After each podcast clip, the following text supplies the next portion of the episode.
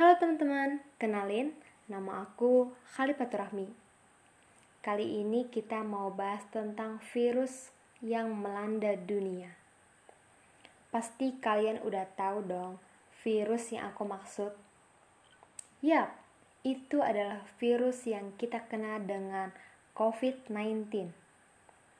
Virus ini berkerabat dengan virus influenza yang menyerang sistem pernapasan dan juga memberikan dampak pada perekonomian dunia. Kalian pasti bingung, kok bisa sih sebuah virus memberikan dampak besar pada perekonomian dunia? Mulai dari masyarakat kalangan bawah sampai kalangan atas merasakan dampaknya.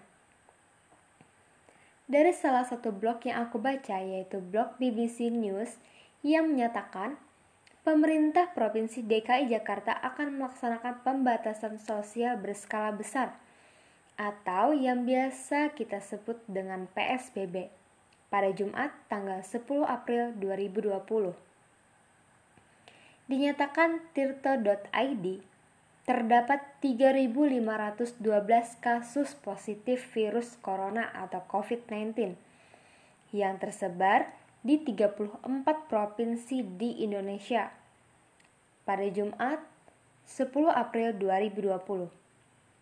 Hal ini yang membuat perekonomian Indonesia yang tidak bisa bernapas dengan lega. Pasar ditutup, masyarakat dilarang untuk keluar rumah untuk mencari sesuap nasi, tempat wisata ditutup sehingga hewan di penangkaran kelaparan dan pemilik usaha harus mengeluarkan kocek yang besar untuk memberi makan hewannya. Tidak cukup itu saja. Restoran, kantor, industri, transportasi, jasa dan perusahaan ditutup sementara. Sehingga para pekerja harus dirumahkan dan mereka kebingungan untuk mencari sumber penghasilan. Pemerintah tidak diam saja loh untuk menangani hal ini.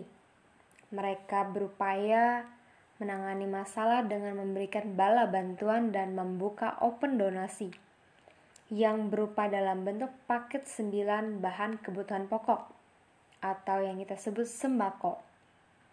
Namun, dilihat dari hasil survei pelaksanaan PSBB dan dampak terhadap ketahanan masyarakat, 55% dari 100% bantuan yang diberikan oleh pemerintah hanya cukup untuk satu minggu ke depan. Dan ternyata, hal ini belum dapat memenuhi kebutuhan masyarakat.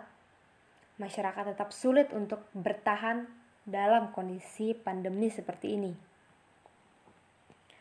Kalian pasti sudah tidak asing dengan istilah new normal atau kebiasaan baru New normal ini merupakan upaya pemerintah agar dapat bertahan pada pandemi COVID yang melanda kesehatan dan perekonomian dunia. Dengan adanya penerapan new normal, seluruh aspek ekonomi mulai sedikit demi sedikit membangun perekonomian kembali, memperkerjakan kembali para buruh dan pegawai swasta maupun pemerintahan.